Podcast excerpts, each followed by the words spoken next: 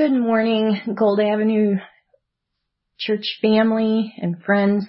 This is Pastor Gina, and we um, today are going to be looking at Luke chapter 3, verses 21 to 23, and then a few other um, sections of scripture from Luke 4 and beyond. And so we're um, continuing our Go and Make Disciples year of discipleship, and we're on Gospel Tool Unit number 17. And um, today's sermon is about Jesus being anointed with the Holy Spirit. And so I'll read that section from the Gospel Tool, um, section 17. Jesus models and fulfills his role.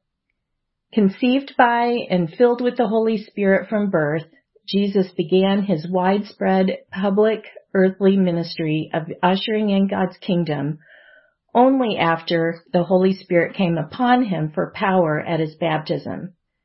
Jesus embodied, proclaimed, and advanced the kingdom of God on the earth by healing and delivering the bodies and souls of all who came to him.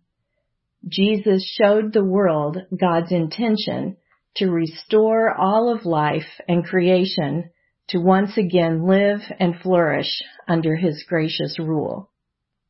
And so this morning, as I get ready to begin to bring this message to you, I just wanted to tell you what a great honor it is to bring the word. And this word in particular. It's literally changed my view of um, an understanding of our Christian lives and the hope that we have for the world. Additionally, every time I study scripture, I just um, become more and more in awe of Jesus. And in this um, lesson in particular, how he loved and how um, the way the Father and the Son and the Holy Spirit are so interdependent and they serve and support one another. And this passage has just left me in awe and amazed, and I think you will be too. So here I am in tears and we haven't even gotten started yet. oh, God is good. So thank you for your careful listening today as I start by doing some teaching and then I'll move into some preaching um, at the end. But this morning, before we start that, I want to open with prayer. And so would you pray with me, please?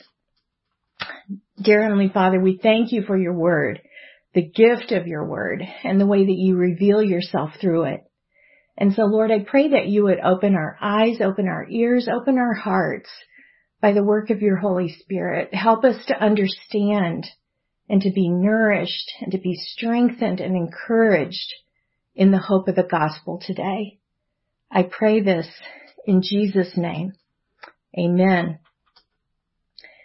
And so I want to um, read Luke 3 verses 21 to 23 and we're um, picking up in the um, middle of the story of John the Baptist, um, and he's been baptizing people.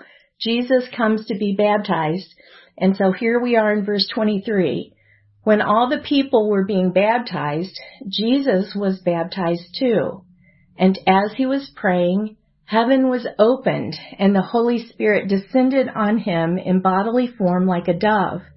And a voice came from heaven, You are my son, whom I love. With you I am well pleased.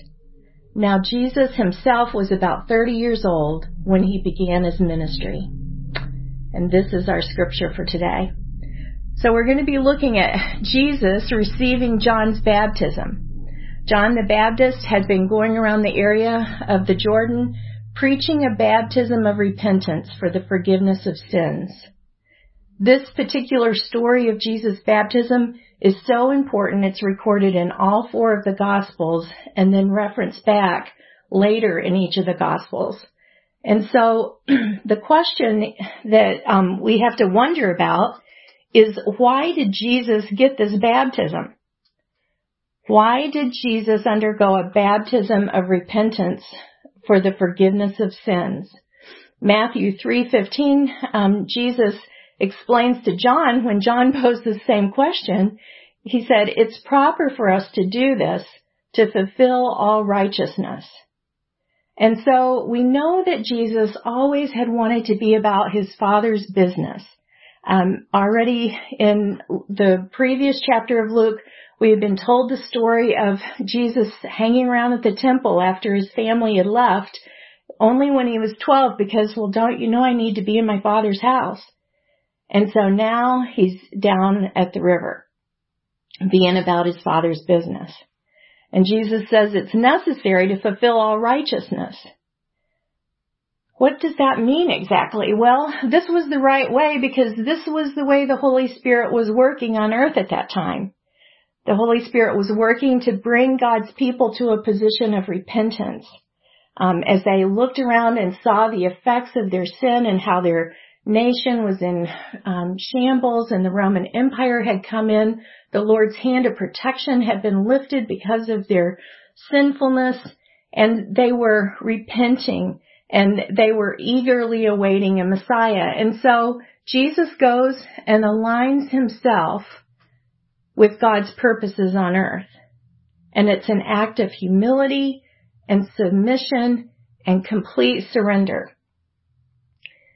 I believe Jesus is being obedient to the Father's command to repent. Second Chronicles 7:14 and Jesus would have been very familiar with all the scriptures from the Old Testament. So that passage from Chronicles says, if my people who are called by my name will humble themselves and pray and seek my face and turn from their wicked ways, then I will hear from heaven and I will forgive their sin and I will heal their land. And so again, how does Jesus, who is sinless, repent? Well, that word repent means to turn from evil and to turn towards God.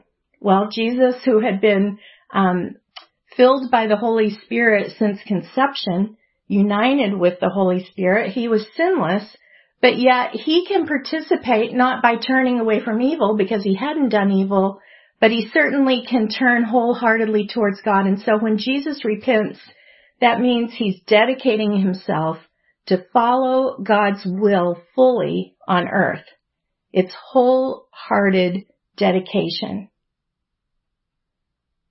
So Jesus receives this baptism and Luke is the only gospel that records this detail that as he was receiving this baptism, he's praying, and as he was praying, heaven opened up. We see Jesus praying, and I imagine he may have been praying that second Chronicles and about this move of the Spirit and how that God was going to bring forgiveness of sins, and Jesus is there wholeheartedly saying, I want to completely dedicate my life to following your will, Father, on this earth. And it's within this context of dedication and surrender and love and trust that the heavens open and Jesus the, hears the Father saying, Oh, this is my son, my beloved son. This is the one in whom I'm well pleased. Jesus had been living 30 years in this incarnation and there's just three chapters in Luke that are dedicated to those early years. His conception, what people said about him, the fact that he was about his father's business in the temple, and then the next thing we hear in the third chapter is he's being baptized. He's dedicating himself to God's purposes and aligning himself with what God's doing. And we hear this amazing proclamation of God's, the Father's pleasure in His Son we revel and we marvel at this relationship of the Father and Son and Jesus who would leave the heaven to come and come to earth and to dedicate himself and his life. And in that place and in that moment of love and dedication and pleasure and um, appreciation and and all of a sudden it says in bodily form, the Holy Spirit descended on him in bodily form like a dove. Verse 22. Jesus was anointed with the Holy Spirit. And that word anoint means to set apart for special purposes, to give everything necessary for fulfilling those purposes. And so the Holy Spirit was sent to anoint Jesus. Why did Jesus need the anointing of the Holy Spirit when he already had been filled with the Holy Spirit from conception? Well, Jesus needed the empowering of the Holy Spirit. And last week in lesson 16 in our discipleship curriculum, we learned about the two natures of Christ. He was fully human and fully divine. And in this week, you're going to study and explore more about what a particular passage of scripture from Philippians 2, 6 and 7 says. And it says this, um, though he was in the form of God, did not count equality with God a thing to be grasped, but emptied himself by taking the form of a servant, being li- born in the likeness of men. That's the ESV version. And so we learn about this Jesus um, who self-limited and he came in the form of a servant. Now, a lot of times people um, mistakenly think that, oh, Jesus did all these miracles and he did all this work because he's God. And yes, that's true, he's God. But he did it out of a self-limited um, role on earth of functioning as fully human. And so R.C. Sproul explains it this way. Jesus has the divine nature from the moment of his conception all the way till now and on to eternity. So what is the significance of the Holy Spirit coming upon Jesus? It is the Holy Spirit anointing the human nature of Jesus. We tend to think that the miracles that Jesus performed, he performed in his divine nature. No, he performed them in his human nature through the power of the Holy Spirit that was given to him at his baptism. Here at his baptism is where God is empowering Jesus to fulfill the mission that he has. And then another um, theology professor from Talbot, J.P. Moreland, said this, when I was saved in the late 60s, I was taught that Jesus' miracles proved he was God because he did them from his divine nature. It's become clear to me, however, that this was wrong. For Jesus' public ministry was done as he, a perfect man, did what he saw his Father doing in dependence on the filling of the Holy Spirit. And if you have an NIV study Bible, you might notice that when it's talking about the Holy Spirit coming upon Jesus, there's a footnote there that sends us back to Judges. And in Judges 3:10 there's a study note and it explains this Holy Spirit coming upon motif. And the um, editors of the NIV Study Bible recognize that the Holy Spirit comes upon when there's a kingdom activity that God's wanting to do on earth. He sends the Holy Spirit, and then in Judges 3:10, Othniel delivers God's people. And the Holy Spirit also came upon Gideon in Judges 3:4, Jephthah in 11:29, Samson with strength in 14, 6 and 9, and also the Holy Spirit came upon David for action, 1 Samuel 16, 13. And so we see this motif of um, the Holy Spirit coming upon for a particular kingdom work or activity, and the Holy Spirit was sent upon Jesus because now he's going to be equipped with power and gifts to be able to do the work that God has for him. And he begins his ministry, his public ministry at age 30 after his anointing. And we see in Luke 4, he goes into the, the, um, in the synagogue and he opens the scroll, um, Isaiah, and he quotes from Isaiah 61, 1 and 2. And he says, the Spirit of the Lord is on me because he's anointed me to proclaim good news to the poor. He sent me to proclaim freedom for the prisoners and recovery of sight for the blind, to set the oppressed free, to proclaim the year of the Lord's favor. And so Jesus understood and he said, now this prophecy has been fulfilled. Jesus understood that his anointing and the Holy Spirit come upon him was in order to equip him to do these things of proclaiming good news um, bringing release for prisoners and so forth. And Acts 10:38 says God anointed Jesus of Nazareth with the Holy Spirit and power and how he went around doing good and healing all who were under the power of the devil because God was with him. Jesus brings the kingdom of God with power. And we saw three chapters in Luke of Jesus' early life.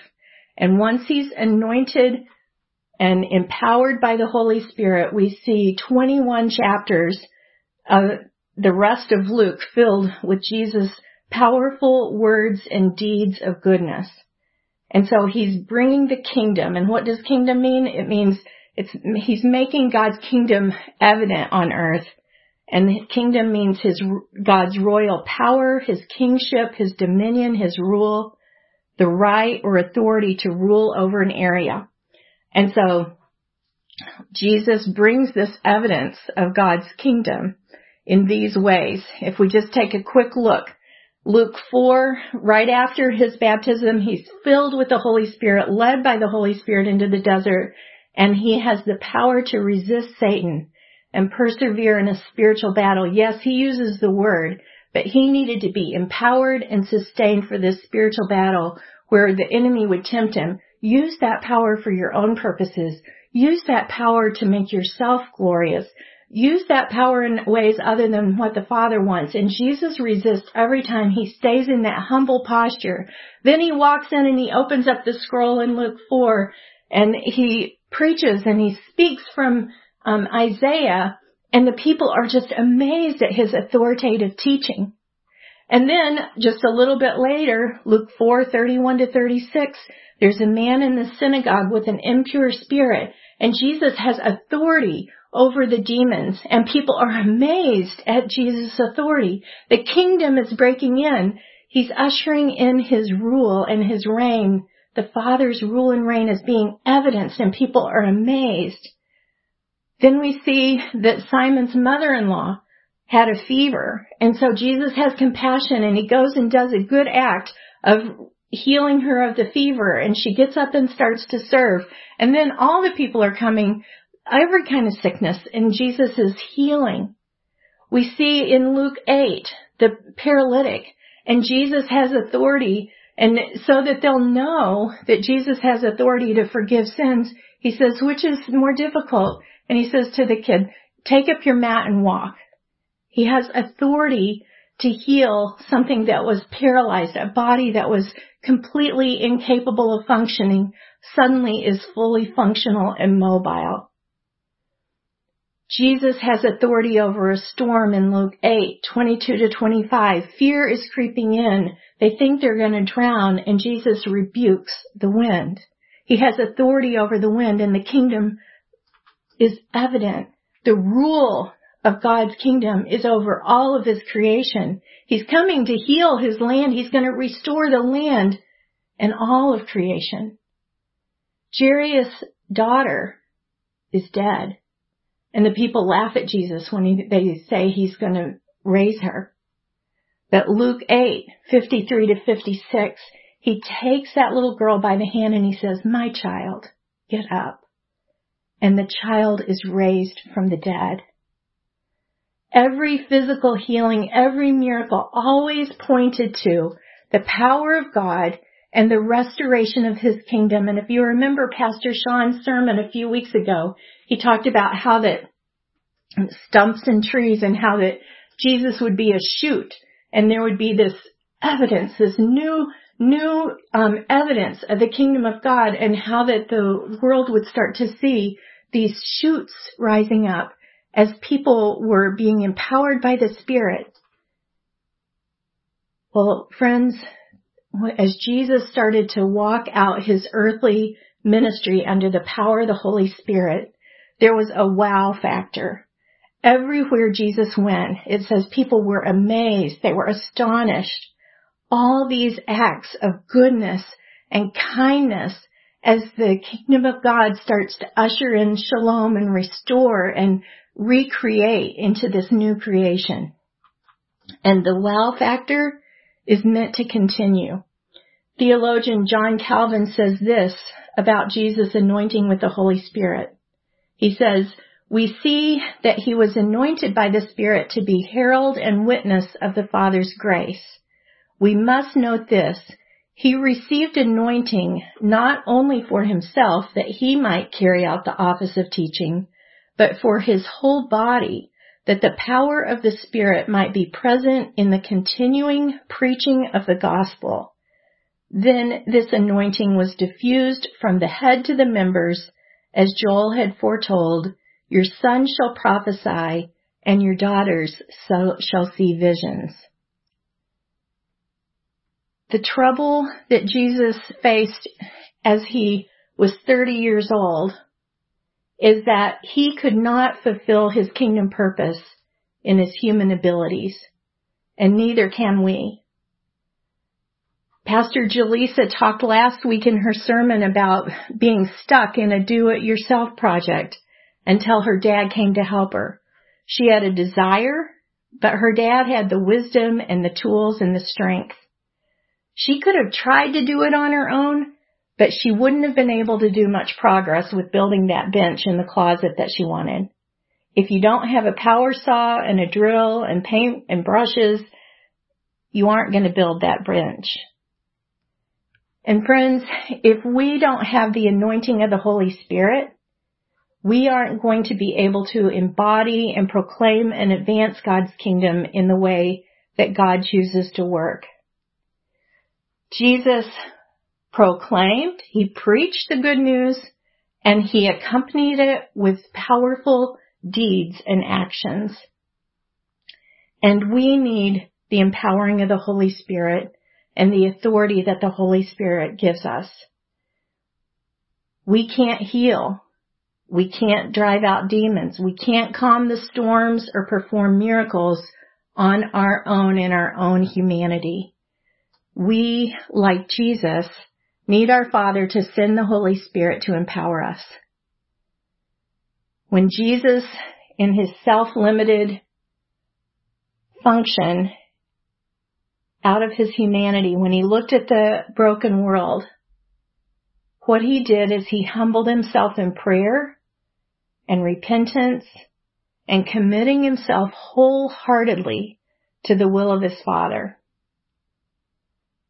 And when we look around at a broken world from COVID and economic collapse and racial rioting and divisions of all sorts and confusion that abounds, we can follow Jesus' example. We can go to prayer. We can repent. And we have sin. Friends, we have sin to confess and to turn from. And we too can commit ourselves wholeheartedly to the will of our Father. I think that this has been such a beautiful time of study this week to finally be able to kind of connect the dots that the empowering of the Holy Spirit at Jesus' baptism flows out of his posture before his Father.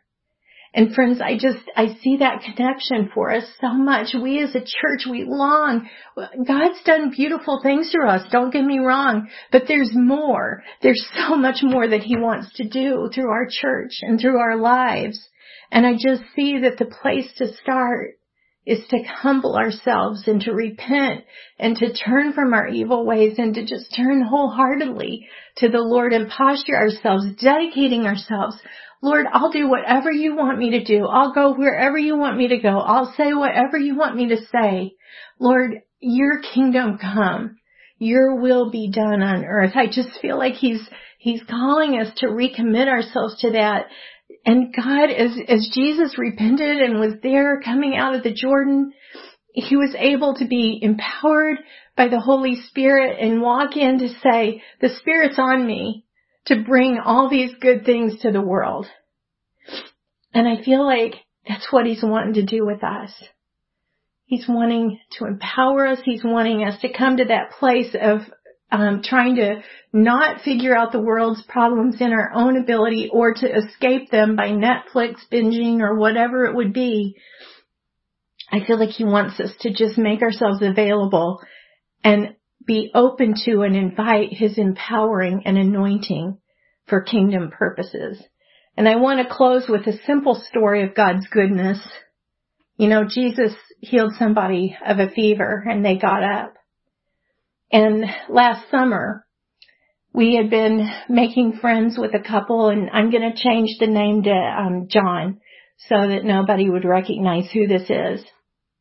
But John and his wife, we had had some casual conversations, borrowed a few tools back and forth, um, maybe ask if we had a stick of butter we could borrow or something like that. But um, John has a diagnosis of pancreatic cancer. And um, so he wasn't feeling well and he was struggling with infection. And um, anyway, his wife had come over and asked if we had any Tylenol and I gave her what I had and then I went to the store and I got a bottle of Tylenol for him and I went over and um just said I wanted to drop this off in case you needed it and anyway and um he looked so not well and um sad and he said thank you so much. Well, you know it's just a little thing. Then um he continued to not feel well and was running a fever. They had packed up and were going to head back home, but for whatever reason, they asked if they could come we were sitting, Dana and I were sitting by our campfire and they asked if they could come over and just sit by the campfire with us for a few minutes before they headed home. So we're sitting by the campfire. He's all bundled up in multiple sweatshirts, blankets over his lap. We're all in shorts. It's a warm evening. He's got the fever. He's feeling miserable. And, um, the Lord just prompted on my heart. I think it was the Holy Spirit just prompted on my heart offer to pray for him.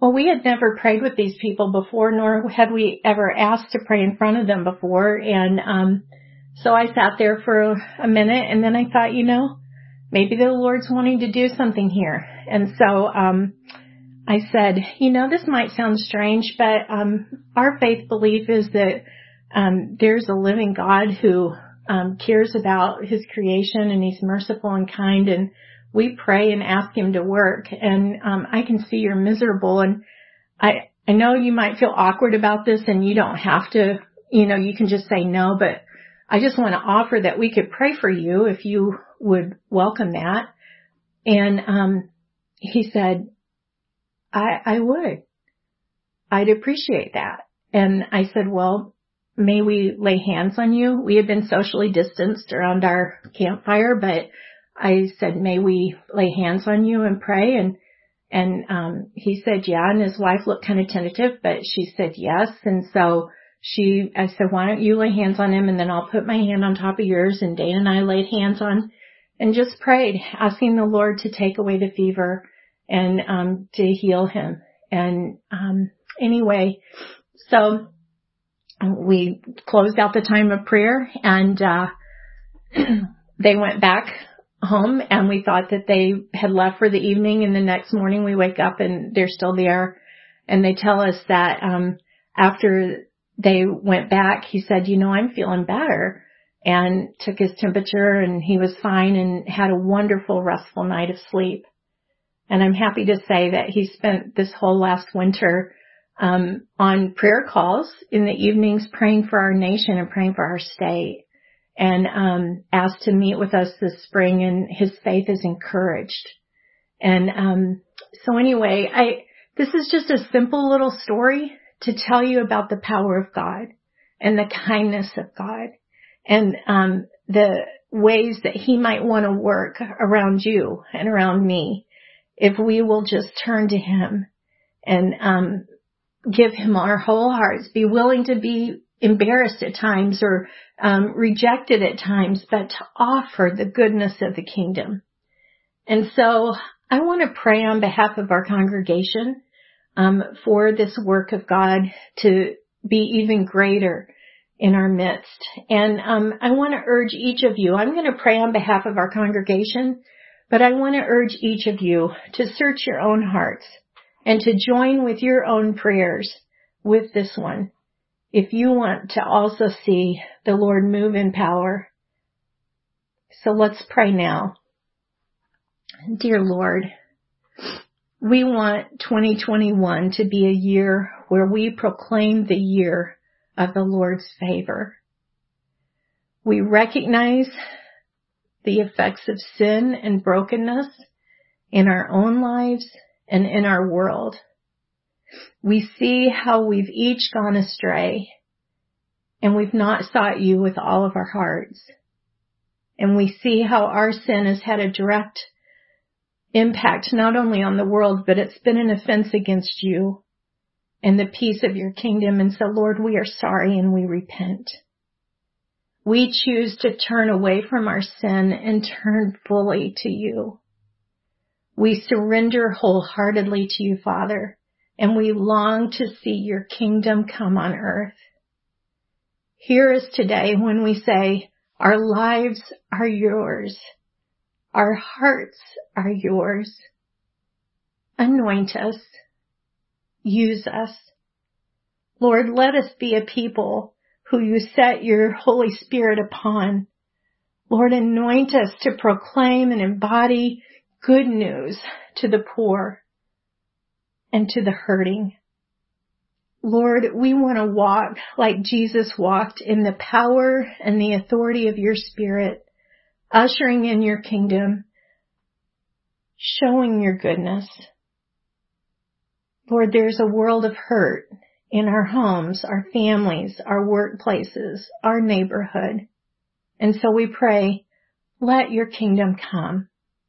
Lord, let the world again be amazed at the goodness of your kingdom as we together follow in your footsteps, Jesus, for the Father's glory and in Jesus' name we pray. Amen.